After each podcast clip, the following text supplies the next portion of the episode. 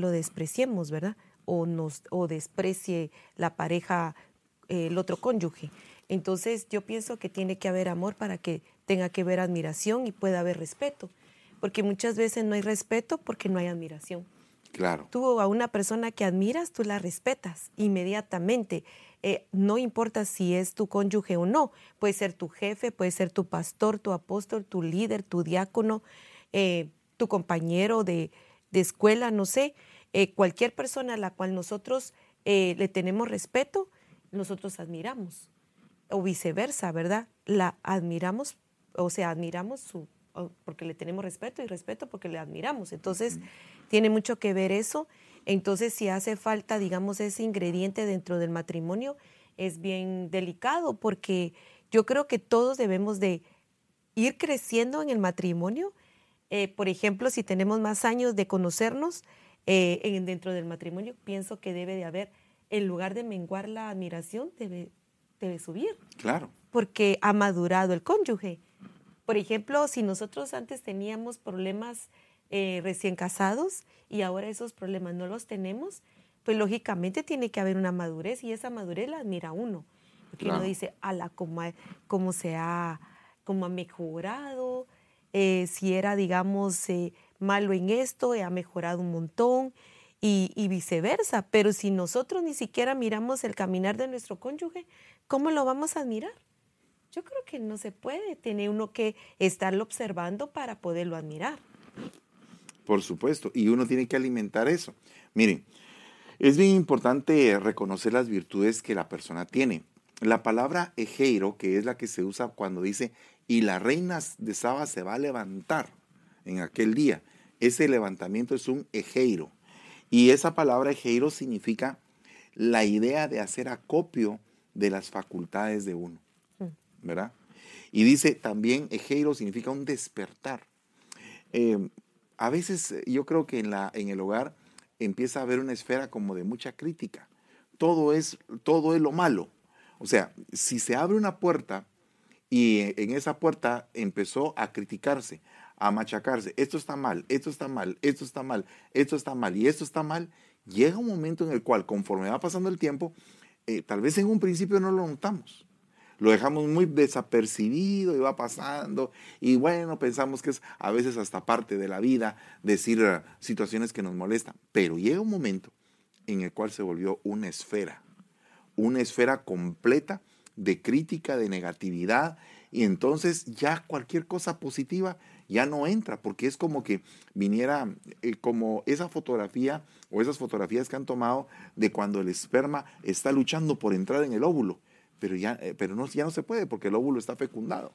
Mm. Entonces ya no puede entrar. Entonces, ahora, si lo vemos desde el plano negativo, no refiriéndome, por supuesto, al embarazo, porque eso es algo precioso que nos pasa, pero refiriéndome a, todos, que nos pasa, eh, porque embarazados no, no es solamente la esposa, digo yo, sino que estamos embarazados los dos.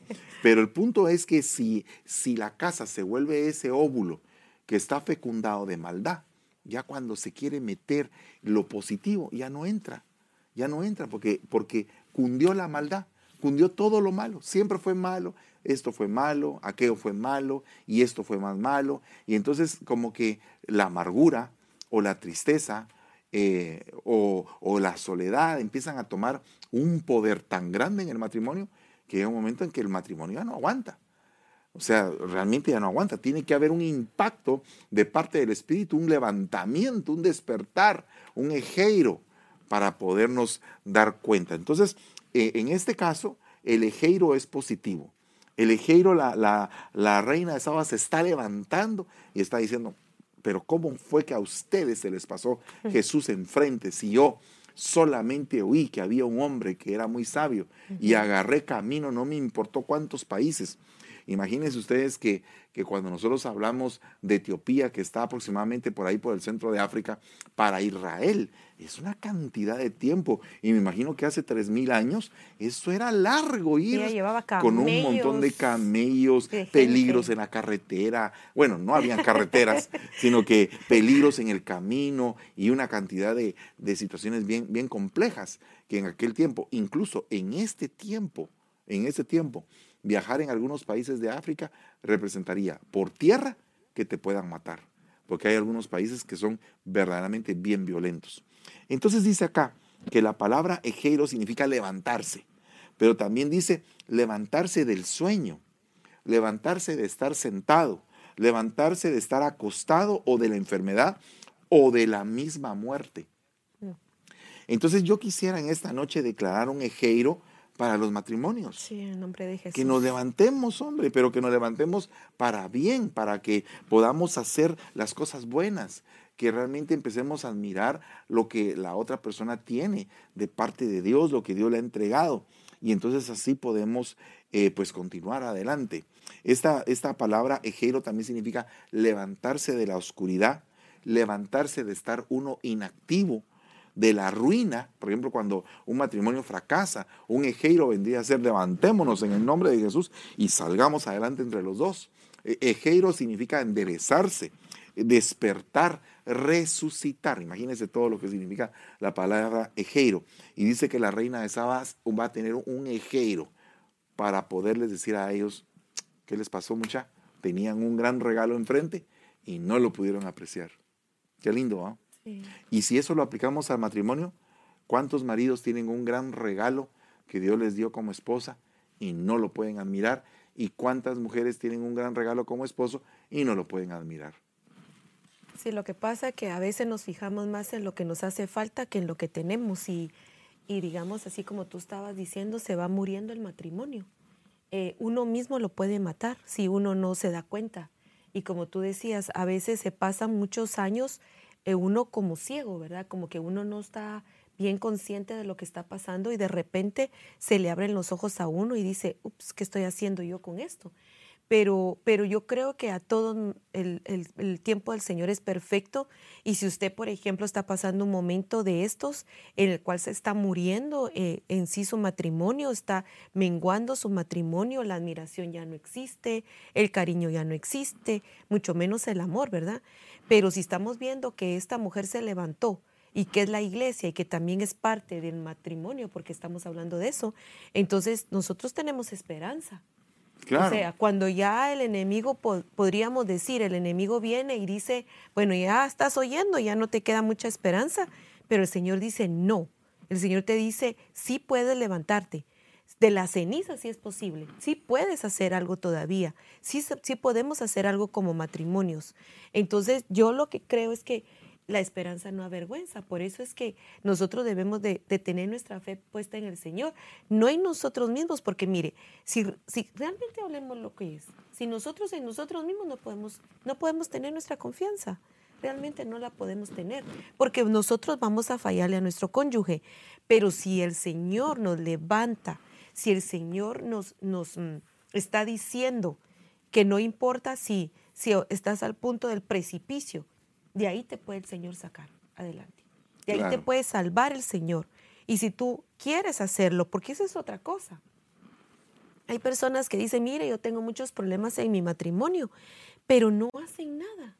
Y solo están viendo cómo se alejan sus hijos, cómo se aleja su esposo o su esposa y no hacen nada. Pero cuando Dios te abre los ojos y te dice, mira lo que estamos platicando hoy, entonces uno dice, tengo que reaccionar. Claro. Tengo que ver qué hago porque, mire, el termómetro de la casa tal vez no es solo el esposo, sino creo que son los hijos. El termómetro del hogar, porque pareciera como que el matrimonio es una cosa y los hijos son otra, pero lo que pasa es que los hijos se dan cuenta de todo. Claro. Entonces yo siento que los hijos puede ser un termómetro para usted como lo es para nosotros, para que veamos y hagamos un testing. Usted puede entrevistar a sus muchachos y preguntarles, cómo están viendo nuestro matrimonio, siempre y cuando nosotros querramos eh, escuchar los, los comentarios, ¿verdad? Pero yo creo que es muy edificante que nosotros echemos un vistazo cómo está nuestro matrimonio, porque si el Señor está mandando esta palabra es por algo. Claro. No, no es por gusto que lo haya estado mandando. Veamos algunas cosas. Los cinco sentidos del matrimonio, los cinco sentidos que eh, ojos, oídos, nariz, boca, y cómo se relacionan estos cinco sentidos con la percepción. Porque dice que la cognición, o sea, el acto de pensar, va relacionado a lo que tú pruebas, a lo que tú ves, a lo que tú oyes, a lo que tú hueles, a lo que tú palpas. Por eso es que la cognición espiritual se trata de lo que dice eh, Juan, lo que hemos visto, lo que hemos oído, lo que hemos palpado. O sea, ellos tenían tocante al verbo de vida, eh, tenían una experiencia. Esa experiencia es la que nos hace tener una cognición. O sea, alguien podría decirme, mire, eh, Dios no existe. Perdón, usted puede decirme y mostrarme en 200 mil libros que Dios no existe, pero yo lo he sentido, yo he vivido, con Él he recibido su palabra, he recibido eh, confirmaciones de Dios, he visto milagros, lo he sentido, he caminado con Él. Momento, usted me podrá decir lo que usted quiera, pero yo pienso lo contrario. No te pueden arrebatar eso, porque tienes una cognición, tienes una experiencia. Igual es en el matrimonio. Cuando tú dices, mire, fíjese que su matrimonio no sirve, usted me puede decir que no sirve, pero yo siento lo contrario, ¿verdad? Porque tienes una percepción. La primera cosa que hizo la reina de Saba, que es como que un secreto precioso, es cuando la reina de Saba oyó, oyó la fama de Salomón por causa del nombre del Señor. Eh, no, no, no oyó la fama porque él fuera, por ejemplo, un talentoso artista o porque fuera un elocuente orador o porque fuera el rey de Israel. No, sino que oyó de la fama por causa del nombre del Señor, ¿verdad? Entonces, aquí se me hace que lo que le han de haber dicho a la reina de Sabes, hay un rey que está tan conectado con Dios que la palabra que saca de su boca es la misma palabra del Señor. o sea que solamente veamos ese punto. Y ahí ya perdimos el examen todos. ¿Verdad? Porque en primer lugar, maridos tendríamos que tener en nuestra boca la palabra del Señor. Imagínense el nombre del Señor. Amén. Y mujeres tendrían que tener los oídos para distinguir eso. Y otra cosa, dice, vino a probarle con preguntas difíciles. Hmm. ¿Verdad? Ah, era una chica inteligente. Era una chica inteligente. Eh, mire, pues es importante probar los corazones. Hmm. ¿Verdad? Es importante probar los corazones. Pero hay que saber cómo con sabiduría tú puedes probar un corazón. ¿Verdad?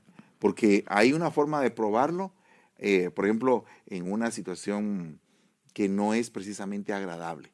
Voy a hacerte preguntas para ver cuándo caes. No. no. No. Oh, sí, porque existe el síndrome, por ejemplo, de la mujer detective. ¿En dónde andabas? ¿Qué estabas haciendo? La hora tal. Y solo falta, solo falta que le ponga una lucecita así blanca y que lo interrogue al marido a cierta hora para cuando está durmiendo o se va a acostar.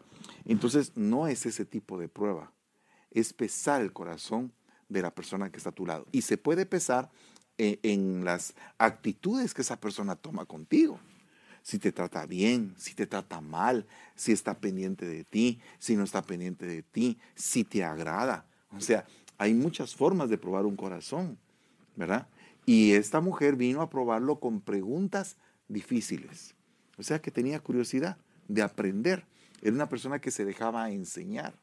Imagínense, siendo una reina, se dejaba enseñar, es porque ha de haber sido una reina humilde. No haber sido altiva, no haber sido orgullosa. ¿Qué piensas tú de todo eso?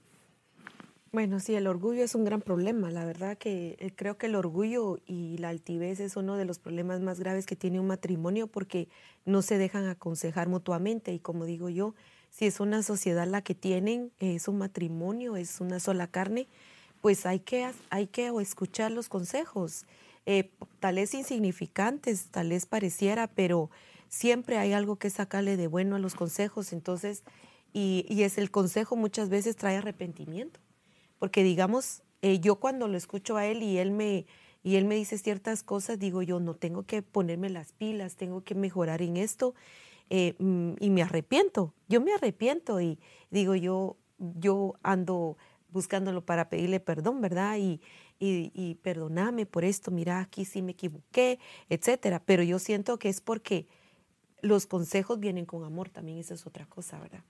que digamos cuando vienen con amor y cuando vienen sazonado con sal, pues y con mielita, ¿verdad? Las palabras, entonces eh, uno, pues uno reacciona mejor que cuando si tuviera, digamos, un esposo que tal vez es, mm, enojón, digamos, ¿verdad? Claro. Entonces tal vez uno se pone, se atranca tal vez como mujer, pero cuando es un hombre que, como el Señor, ¿verdad? Que ama, eh, el que le ama a los maridos para que amen a sus esposas. Pero si digamos tenemos un esposo que es amoroso, cariñoso, bondadoso y que siempre quiere lo mejor para nosotros, pues hay que ponerle atención a, ese, a esa voz, porque es la voz del Señor por medio de nuestros esposos, ¿verdad? Entonces, yo siento que es importantísimo no tener orgullo para que para que podamos oír, porque ella de haber oído, porque y otra cosa, reconocía también quién era Salomón. Claro. Porque esa es otra cosa, si digamos tal vez la persona no reconoce quién es su esposo, pues, no lo, pues no lo va a oír. esa mujer eh, tenía pues un testimonio, un testimonio de él, dado no, no, por él mismo. O sea, no fue él y dijo, mire, sabe que yo soy tal cosa, no. Otros dicen de él lo que él es. Claro. Entonces eso es algo importante porque puede ser que la percepción de la pareja sea muy diferente a lo que los demás perciben. Exacto. ¿Verdad? o, sea, la, o sea, tal vez el, el, hombre, la mujer dice, ala, pero qué terrible hombre el que tengo, pero los demás perciben algo diferente. O al revés, o el hombre puede decir, ala, qué terrible mujer la que tengo, pero los demás dicen lo contrario. Claro que aquí hay que apartar un punto, porque hay gente que se comporta hipócritamente. Y como decía un dicho anteriormente, eh, hace muchos años mi mamá decía, candile la calle, calle oscuridad de la casa. Mm. Entonces también hay gente que por fuera se ve muy amable y muy así, y, por, y en la casa es terrible. Entonces eso es otra cosa. No, no estamos hablando de eso, estamos hablando del punto en el cual hay un buen testimonio, un testimonio de hijo de Dios en todos lados. Y la gente dice, ¡hala, qué bonito es! Así como es e, en la calle, así es en la iglesia, así es en el trabajo, así es en su casa. Es una buena persona, una persona benigna, que es un fruto del Espíritu, la benignidad. O sea que si tú no tienes benignidad es porque no eres, eh, pues eh, no le correspondes a la gente en el amor que Dios dice que debemos de profesar, que es el amor al prójimo. Ahora, otro punto importante, cuando la reina de Saba vio, o sea, ya vimos que oyó, ahora vemos que vio, ¿verdad? Sí. Dice, la sabiduría de Salomón, la casa que él había edificado, los manjares de su mesa, las habitaciones de sus siervos, el porte de sus ministros y sus vestiduras, sus coperos y la escalinata por la cual él subía no a, no a su palacio, no a su trono, a la casa del Señor. Se quedó sin aliento. Fíjate que eso sí es sumamente importante para una mujer cristiana, ¿verdad? Estamos hablando de cristianos. Digamos, para una mujer el hecho de tener un esposo que ame al Señor, yo creo que eso es lo que a uno, aparte del amor físico, eh, o sentimental, pero digamos, em, es una de las cosas que uno más admira, porque uno quiere un esposo que lo guía a uno en el camino del Señor. Eh, uno admira eso. Por ejemplo, no quisiera yo ir adelante de ti. O sea, no me gustaría, ¿verdad? No, no me gustaría. O sea, no me gustaría tomar yo la, el, la, la vanguardia, porque no fui hecha para eso. Yo fui hecha para ser ayuda idónea. Yo lo, yo lo tengo bien, pero bien súper aquí. Creo que nací con ese pensamiento desde el principio, tal vez porque la doctrina era tan, tan, tan saludable desde un principio y como nací en el Evangelio para la gloria del Señor, eso no quiere decir que las personas que no hayan nacido en el Evangelio no tengan esa, esa, esa experiencia también. Pero yo lo hablo porque yo creo que una de las cosas que uno debe saber es que uno quiere que el esposo vaya a la vanguardia uno quiere que el esposo salga adelante y uno estar, si no puede uno estar a la par, pues estar un poquito atrás, pero, pero no creo que la mujer quiera hacer el trabajo del varón, ¿verdad? Como me dijo una vez mi hija, me dice, mira mami, yo necesito un papá y una mamá, porque yo no, porque te dijo a ti, ¿verdad? Tú no puedes hacer el trabajo de mi mami y tu mami no puedes hacer el trabajo de, de mi papá. Entonces, estamos bien conscientes que si el Señor hizo hombre y mujer es porque le dio asignación a cada quien de un papel, un propósito. Entonces, nosotros no podemos agarrar el, el, papel del varón. al menos que el varón suelte su vara de autoridad y que no vaya a la vanguardia y que entonces de plano tiene que sacar a la mujer a sus hijos como Abigail, ¿verdad? Que sacó a su a toda su a toda su tribu, ¿verdad? Porque, ¿verdad? Pero digamos, pero realmente nosotras las mujeres no creo que eso nos agrade, creo que no nos agrada. Creo que nos agrada admirar al esposo y que él nos guíe. Claro. A mí me gusta que tú nos guíes en la casa. A mí me, me super gusta eso, me, me siento bien bien segura, bien confortable. Mis hijos también se sienten bien seguros. Mm, ahora, si es una, una madre soltera, pues el Señor le va a dar las estrategias y las herramientas para poder sacar adelante su casa. Eso no, no, quiere decir que usted no lo pueda hacer. Claro que sí. He visto tantas mujeres solteras que lo hacen y que son un éxito. Aleluya. Aprovechando, Amparito Martínez, eh, solamente si sigues teniendo problemas con tu internet, eh, desconéctate y vuélvete a conectar para que ya vuelva a entrar bien correcta la señal. Nos interesa muchísimo que tú siempre estás en contacto, pues que no tengas problema con la transmisión, pero no es de este lado, sino que es de aquel lado. Ahora, eh, volviendo al punto del Primera de Reyes 10.4, dice que ella vio la sabiduría. Y dice que una de las características es que con sabiduría se edifica. Con prudencia se afianza y con conocimiento se llenan todas las recámaras de tesoros. Entonces no podrías llegar a tener, eh, digamos, tus recámaras llenas de tesoros si no empezases a edificar correctamente. Em, me recuerdo que yo tuve un amigo, un amigo que amé mucho, que en paz descanse, el pastor uh, Herman Cruz. Es un amigo muy especial. Eh, le tengo mucho cariño y tengo grandes recuerdos de él, pero yo me recordaba que él era un gran edificador. Le gustaba construir, eh, eh, como que su pasión era construir casa, eh, casas. mira, fíjate que estoy construyendo una mi casita y que aquí, que allá y que tengo otra casita. Y, él era, grande. Ya era grande, pero tenía la ilusión de poder siempre construir. Entonces, mm, son cosas que los hermanos que nos anteceden nos dejan como, una, como un legado, como una recomendación, eh, como decir, ah, debes de hacer algo así, ¿verdad? Y entonces yo creo que cuando la reina vio la sabiduría eh, de Salomón, no fue que viera exactamente la esencia de la sabiduría, sino que vio lo que con sabiduría se había hecho. Había pruebas. Exactamente. Entonces, ¿Qué fue lo que, qué fue lo que esa sabiduría logró? Que Salomón le edificara una casa al Señor. Solamente eso, más que suficiente para poder entender que un marido que quiere que su familia esté cercana a Dios, pues eso es un marido que quiere buscar con sabiduría y quiere, perdón, no buscar, edificar con sabiduría su casa. ¿Verdad? Esa es la primera, como que la primera cosa. Segundo, dice, los manjares de su mesa. Entonces, ¿qué es lo que debe de haber en la boca de un marido? La palabra de Dios, que es el pan divino, el pan santo, para que su familia se sienta edificada con el pan.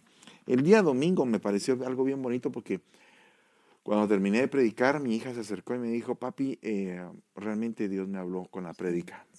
Entonces, eso me llenó de gozo porque es bien bonito que tus hijos se acerquen y te digan, mira, el mensaje que diste fue un manjar de parte de Dios. ¿Verdad? Eso es algo bien importante. Después dice, las habitaciones, las habitaciones de sus siervos. Fíjense que es bien curioso que llegan hombres, gracias hijo, eh, que llegan hombres a tener el privilegio, como me ha tocado a mí tenerlo, de que haya otros hombres que los sirven. Sin ir muy lejos, ahorita el hermano Juan Carlos me trajo mi vasito de agua. Es un hijo muy amado también que nos ayuda acá con esto.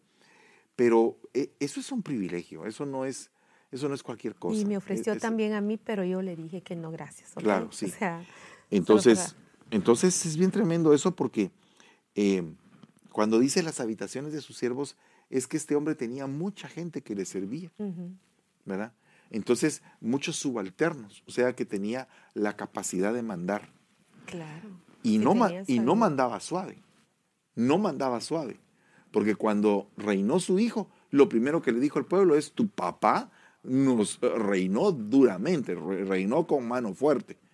Pero a pesar de que reinó con mano fuerte, lo amábamos.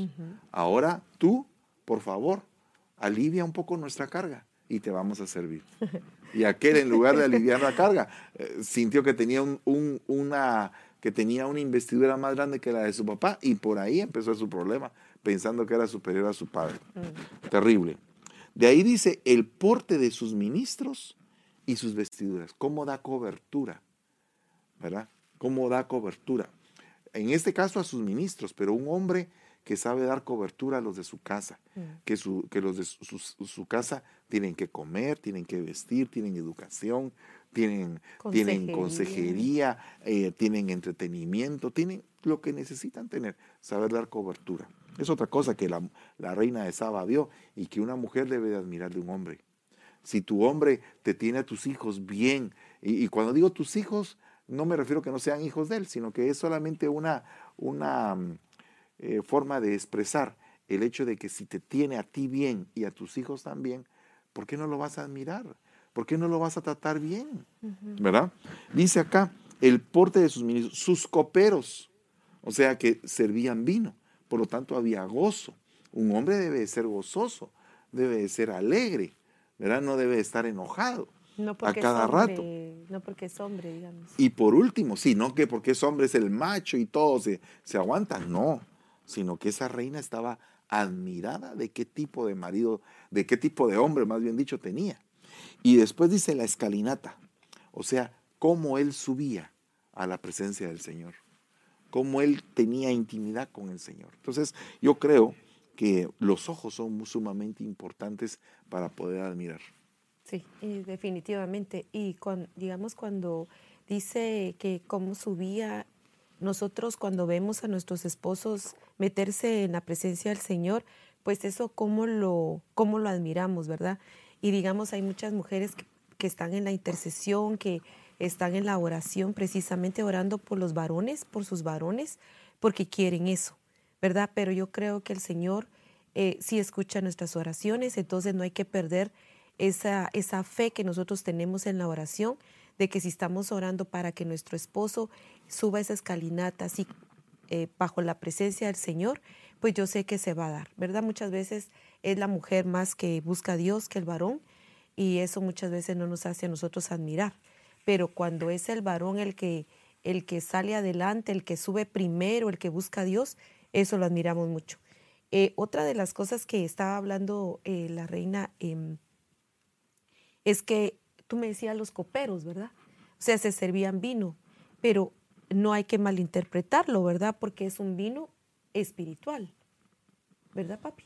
En este caso era literal. Sí, pero Pero lógicamente en el hogar no es para que haya borracheras ni nada de eso, que realmente la Biblia lo, lo descarta. Dice, no os embriaguéis con vino en lo cual hay disolución, sino que antes sed llenos del Espíritu. O sea que realmente ahora nuestra, nuestro gozo se basa en la llenura espiritual. Ese sería el gozo de ahora, a través de la sangre de Cristo, que es el vino de la Santa Cena. Sí, entonces digamos que una de las cosas que, que nos gusta a nosotras las mujeres es que los esposos sean, sean alegres, ¿verdad? Porque si no, como pasaba cuando yo, no sé si ya lo conté una vez, pero yo me recuerdo que tenía una, unas, unas, vecinas y jugábamos todos en el patio de ese, de ese gran terreno que había ahí. Y pero cuando ya iban a ser las cinco y media, que era cuando él entraba a, la, a meter su carro, todo, la mamá a todas nos preparaba y a cada quien tenía, a mí me tocaba detrás de la pila. Entonces digamos que todos ya teníamos nuestro escondite para que cuando él entrara a las cinco y media y oíamos que entraba el carro, todos nos poníamos en alerta, ya la mamá ya nos tenía que decir nada porque sus hijos y nosotros, los que jugábamos con sus hijos, nos escondíamos, todos teníamos nuestro escondite, porque él era un ogro, literalmente un ogro, y como tomaba, ¿verdad? Él tomaba mucho, entonces él entraba a golpear a su esposa, a golpear a sus hijos. Y entonces, después de que él ya entraba y como entraba bien tomado, entonces me recuerdo yo que se acostaba en su cama y entonces ya nos decía a ella, ya se pueden ir. Y entonces ya todos para sus casas, pues porque después que pasaba no te puedo decir porque nunca vi nada, pero eh, sí vi al, a la siguiente semana o después me enteraba yo de lo que contaban sus hijos, ¿verdad? Pero lo que yo te quiero decir con esto es que eh, si es, es lindo que cuando entra el papá, todo el mundo se alegra, Mm, ¿verdad? Todo el mundo se alegra. Por ejemplo, cuando tú te vas de viaje, pues nos quedamos un poco opacos en la casa, ¿verdad? Pero, pero cuando tú vienes, pues todos nos sentimos bien contentos porque, pues, es una alegría tenerte. Te lo digo públicamente porque, pues, como te ha sido tanto, así, estoy ministrando. Se está ministrando. Si no, no vamos a terminar el tema. Ah, Dice Primera de Reyes 10:10. Entonces ella dio, ¿quién? La reina de Saba, al rey 120 talentos de oro. Ala, imagínense. 120 talentos de oro, una cosa impresionante, una entrega tremenda. Miren, es algo bien tremendo el tacto de la mujer, el tacto. Es algo sumamente importante, las caricias, eh, el servicio, todo lo que se puede hacer con las manos. Es algo muy importante. Porque fíjense que ella dio, o sea, ella se entregó. Eh, es ah, bien curioso que fueron 120 talentos de oro. Mire, el 120 representa muchas cosas, pero eh, si nosotros multiplicamos 10 por 12, dan 120. ujú, Y entonces 10 son 10 mandamientos. ujú. El número 10 significa ley y significa totalidad. Y 12 significa gobierno. Entonces, si nosotros juntamos el 10 y el 12, estamos como que hablando de la totalidad del gobierno. O sea, yo me pongo a pensar en esta reina y digo yo, en algún momento le dijo, le había dicho al Señor, a, este Salomón, le había dicho, soy toda tuya, soy toda tuya. Me has convencido totalmente, soy toda tuya. Entonces, la entrega en un matrimonio es muy importante, porque no puedes estar toda la vida recibiendo y no entregándote. Es muy peligroso eso en un matrimonio, porque llega un momento en que la otra persona sigue entregándose, entregándose, entregándose, pero no, no hay forma. Eso fue lo que le pasó a- al Señor Jesucristo. Se entregó por los suyos. A los suyos vino y los suyos no le recibieron, pero se entregó primeramente por el pueblo de Israel pero el pueblo de Israel lo rechazó. Entonces se cumple aquella, ver- aquella, aquella palabra que dice, tu casa quedó desierta y me iré a otro lugar, a otro pueblo, a donde me reciban. Y nosotros lo recibimos. Entonces ahora estamos nosotros bien rayados, porque lo que no quiso Israel, lo quisimos nosotros. Uy, Entonces hay eh, el entendido a señas, ¿verdad? O sea que no, no dejes de aprovechar lo que Dios te ha dado. Entrégate, entrégate, porque eso es importante. Después dice, ella dio al rey 120 talentos de oro en Segunda de Crónicas 9:9, lo dice dos veces en la Biblia, y gran cantidad de especies aromáticas, aromas y piedras preciosas. Nunca hubo especies aromáticas como, que la re- como las que la reina de Saba le dio a Salomón. Nunca. Imagínese usted. Y eso que era un hombre mi- multirecontramillonario que podía recibir de todos los lugares de la tierra cualquier cantidad de especies. Nunca hubo como las que llevó la reina de Saba. Cuando dice la Biblia, nunca. Eso para mí es importante porque le conquistó su olfato, le conquistó su nariz. Fíjense, ya vamos, fíjense, vamos oídos, ojos, ¿verdad? Tacto. Y ahorita va nariz, el olfato. ¿Qué estaba haciendo la, la reina? conquistando Todo, todo. todo es mío, no, no les va a dejar nada a nadie. Es mío. Entonces, imagínese usted el perfume. El perfume tan importante que es. Mm, Los Sí. olores. Los olores son importantes. ¿Verdad? Entonces, aquí dice Rafael López, totalmente de acuerdo con Pastora Debbie.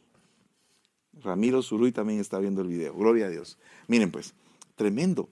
Porque eh, lo que, lo que eh, se necesita para entender un poco acerca de los aromas, dice que eh, el Señor se acerca a oler el aroma de nuestra adoración. Sí, impresionante. Entonces, ¿qué, qué vendría a significar ese tipo de aromas en la relación de pareja? Cuando te le dices cosas bonitas a tu, a tu pareja. ¿Por qué tienes que estarle diciendo cosas feas a cada rato? Puedes decirle cosas bonitas, puedes tener un buen matrimonio, ¿por qué estar ahí con tanta cosa que, que nada que ver? Tienes que hablarle de cosas que adornen, que embellezcan. Por eso es que dice que las especies aromáticas iban de la mano de las piedras preciosas. Tan importante que es hasta un regalo de una piedra preciosa es algo muy significativo. Entonces yo creo que es importante conquistar la nariz. Sí, importantísimo, no, definitivamente que sí están, pues chica, estamos aprendiendo tanto, eh, parecemos nuevos todos aquí. no sé si a usted le pasa lo mismo, pero siento como que, ups, todo lo que tengo que hacer todavía, ¿cierto? Sí, cabalmente. Así va, como que somos recién casados y tenemos que ponernos al. Empezar de nuevo. y entonces, ahí te quedaste. entonces dice, Primera de Reyes 16, entonces dijo al rey, boca, dijo al rey, ya había visto, ya había oído, ya había tocado, ya había olido, entonces ahora voy a decirle, voy a utilizar mi boca. Entonces le dijo al rey, era verdad lo que había oído en mi tierra acerca de tus palabras y de tu sabiduría. Pero yo no creía lo que me decían hasta que he venido y mis ojos lo han visto. He aquí, no se me había contado ni la mitad. Tú superas en sabiduría y en prosperidad y prosperidad la fama que había oído de ti. Esos son halagos. Tan bonito que es halagarse. Cuando tú te halagas, qué linda estás, qué bonita eres, cómo me gustas, qué, qué, qué bonito es decir eso. Porque nutre el alma de la persona, de la pareja. No la destruye, la edifica, la hace sentirse bien, eh, se siente cuidada, ¿verdad? Eh, es importante cuidar a la pareja. Sí, estábamos nosotros en una boda este, este domingo y yo cuando salí de la boda estuvo tan linda y yo le decía a Fer, de veras que me rayé, le dije yo, ya, porque lo venía yo, mm, pues como tú dices, ¿verdad? Adornándote, porque yo decía de veras que Dios me, me bendijo con el esposo que tengo, porque Gloria a Dios. tú lo sabes. Pero lo que, lo que pasa es que como estamos hablando de eso, ¿no? Sí. Estamos hablando de halagar, entonces, eh, y de adornar. Entonces yo me puse a pensar qué importante es un, es un matrimonio, es casarse. Es Claro. importantísimo casarse, cómo cambia el ambiente, cómo, cómo pone a todas las parejas, todas las que estábamos allá dentro de la, de la, de la recepción, me imagino que estábamos igual, estábamos conectadas con nuestras parejas, fue una cosa muy linda, un, un espíritu de mucha paz, de mucha... Muy bonita la, muy la boda. bonito. y los Entonces, hermanos que se casaron también son Sí. hermanos que amamos tanto. Sí, y fue una gran bendición, la verdad. Sí. Entonces, cuando yo salí, yo, yo quería casarme también ese ratito. Imagino que todas estábamos así, porque en una boda hay ese espíritu, ¿verdad? Entonces, eh, ¿por qué no hacemos hoy una, una petición al Señor de que empezar otra vez? Que era un ejeiro.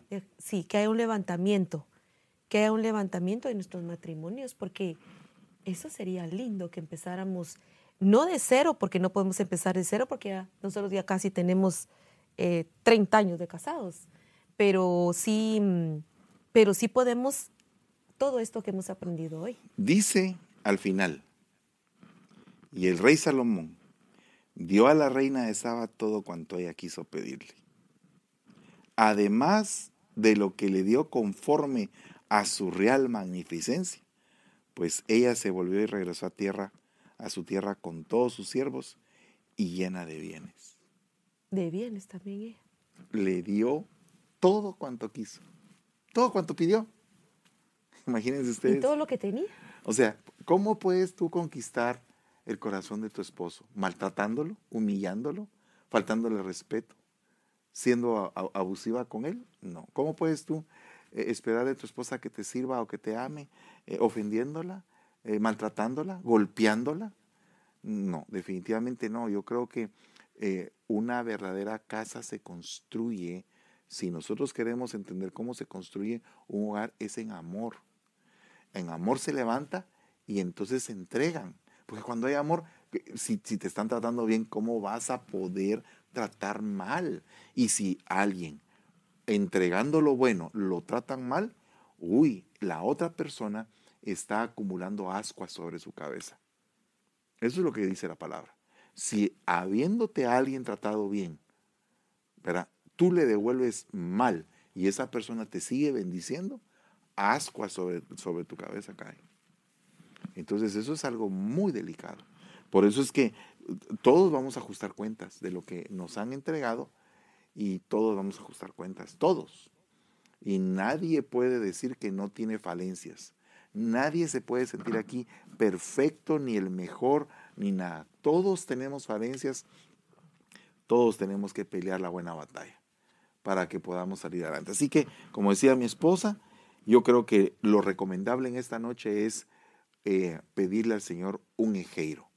Antes de orar, hay dos preguntas. Hermano Juan Carlos, por favor. Sí, apóstol, eh, preguntan desde YouTube. Dice, cuando la esposa va tratando la manera de ir caminando bien y la pareja le falla y uno lo perdona, pero él sigue caminando de igual manera, ¿qué puedo hacer? Aquí hay varias respuestas. Primero hay que ver si esa persona es convertida o no convertida. Si es convertida tiene mayor demanda, porque no está haciendo las cosas en ignorancia, sino que las está haciendo con premeditación. Eso se llama iniquidad y es algo terriblemente malo. Y entonces lo primero que debe hacer es buscar consejería en la iglesia. Yo lo que le puedo aconsejar es que se ponga en oración, que levante guerra espiritual contra eh, lo que se está gestando en el hogar y tratar la manera de buscar un momento clave donde puedan estar en paz y poder dialogar. No discutir, dialogar. porque el diálogo nos va a llevar a la reflexión. Mientras que cuando la persona discute, lo más seguro es que se van a cerrar. Porque una persona cuando discute con otra, la otra persona inmediatamente se cierra y dice, no estoy porque está recibiendo nada de esto. Pero cuando cuando se dialoga, mira, tenemos que hacer esto, esto es número uno, número dos, número cinco, número veinte, y, se lo vuelves a repetir, y se lo vuelves a repetir, yo creo que así debe de haber algún grado de evolución. Si no lo hay, entonces la persona claramente dice la palabra que en este caso vendría a ser un necio. Entonces ahí ya tendríamos que ver otro tipo de circunstancias, porque si eso es algo muy repetitivo, muy crónico, muy dañino para el hogar. Entonces eh, la Biblia dice que eh, Moisés les dio carta de divorcio por la dureza de corazón. Y parte de la dureza de corazón está la necedad. Entonces ese es un punto. El otro punto sería que no fuera converso. Entonces en ese caso te toca como consecuencia dar un excelente testimonio para que a través de tu testimonio y a través de tu aguante, pues la otra persona pueda creer en Cristo en algún momento y se pueda convertir. Tendrías que hacer un doble esfuerzo para eso, ¿verdad? Sí, y digamos, no es que estemos diciendo divórciese, ¿verdad? No. No, de ninguna manera, pero sí eh, habría que ver un poquito más, por ejemplo, si, si apenas está empezando él a, a cambiar, pues hay que darle un chance, ¿no? Por supuesto. Hay que darle un chance. Hay que tener paciencia. Hay que tener ah, paciencia. No es, no es de que de un día para otro, oh, no cambió, me voy. No. Sino que hay que considerar un tiempo suficiente. Y por eso es que es necesario pedir la consejería. Por eso empecé diciendo, es necesario que te aconsejen. Una persona, ya sea ministro que te cubre, o bien una persona que sea bien madura en la fe, que esté casada no que esté divorciada, porque ¿qué te puede aconsejar un divorciado? No, eh, un casado que le haya costado su matrimonio te puede dar un buen consejo. Mm. Amén. Pero yo por mi parte lo que te digo es ese, consejo. Tienes que situarte bien en dónde está la situación. Amén. Sí, siguiente pregunta. Eh, dice, hace poco más de un mes tuve una discusión con mi esposo. Él utilizó cosas muy íntimas y personales que yo le había confiado de mi infancia para ofenderme. Me dolió muchísimo y aunque se ha disculpado, no puedo perdonarle y seguir adelante. Me he sentido muy mal y muy triste. ¿Qué puedo hacer para superarlo? Mira, eh, hay, habemos diferentes tipos de personas. Hay personas que perdonan rápido y personas que no perdonan rápido. Hay que, hay que situarse no solamente con decir este es rencoroso o aquel no lo es. O este, eh, miren, es, es, un poco complejo ese punto. Les voy a explicar, en el corazón del hombre habitan resentimientos, eh, posiblemente desde muy pequeño. Todos en algún momento pueden haber tenido traumas o pueden ser que en algún momento la persona se haya entregado tanto y está demandando por lo que ha entregado. O sea, te he entregado todo. Aquí está mi corazón, mira, aquí está, pésalo. ¿Qué vas a hacer con él? Y agarran el corazón y lo, y lo tiran. Entonces, eso es bien, es bien delicado porque a la hora de perdonar cuesta, no es tan fácil. Pero en esos casos lo que hay que pedir es el amor de Dios para poder continuar, porque no es nuestro amor. Con nuestro amor no podemos hacer mucho. Con nuestro amor no podemos hacer mucho. Podemos dar cariño y podemos, pero tiene que ser el amor de Dios, eh, porque el amor de Dios es el que nos eleva a un entendimiento que nos aparta del problema que estamos teniendo. Y entonces decimos, bueno, ok, una vez más, sigamos adelante. Pero no se trata de forzar el perdón, no se trata de que, ah, me tienes que perdonar. No, no, se trata de eso, tiene que, tiene que haber eh, el amor de Dios operando en tu vida. Tú eres hija de Dios, Dios te perdonó a ti. Hace muchos años yo tenía un resentimiento muy grande con mi padre y oí un, un, un mensaje en la radio que se llamaba El perdonado perdona. Y entonces me, me, puse a llorar yo ahí en el carro y dije, voy a ir a ver a mi papá. Lo fui a ver y pasé los tres últimos años de su vida siendo su amigo. Mm. Nos sentábamos, platicábamos, dialogábamos un montón, aprendíamos, leí, le, leía la Biblia, aceptó a Cristo. Total, fueron tres años que recuperé, muchos años que la langosta se había llevado, por el perdón. Entonces no desperdices tu vida. Si tú tienes el amor de Dios, perdona y levántate. Amén. Y Dios te va a ayudar. Dios te va a dar las fuerzas para hacerlo. Amén. Gloria a Dios. Entonces vamos a orar por un, por un ejeiro en esta noche, por un levantamiento matrimonial. Así que si usted está con nosotros, cierre sus ojitos ahí donde está y dígale, Señor Jesús, en esta noche venimos, Padre, delante de ti, con el poder de la sangre preciosa de tu Hijo y el poder de tu Santo Espíritu, Padre, para que a través de esta triunidad podamos tener un levantamiento, un ejeiro que se pueda dar en estos días en nuestros matrimonios, para que podamos correr, Señor, y alcanzar las bendiciones que tú has propuesto para nuestra vida y que no se echen a perder, Padre. Aparta toda amargura, tristeza, celo, contienda, discordia, rencilla, desamor, Padre, en el nombre de Jesús de nuestros matrimonios.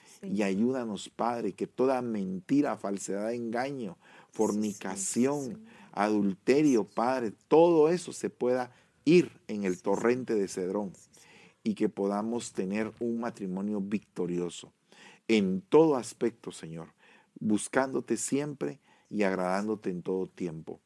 Te damos gracias en el nombre maravilloso de Jesús y decretamos proféticamente a partir de hoy un ejeiro matrimonial en el nombre de Jesús.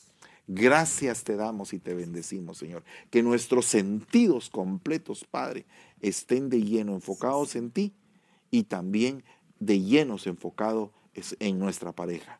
En el nombre de Jesús. Gracias te damos y te bendecimos, Señor.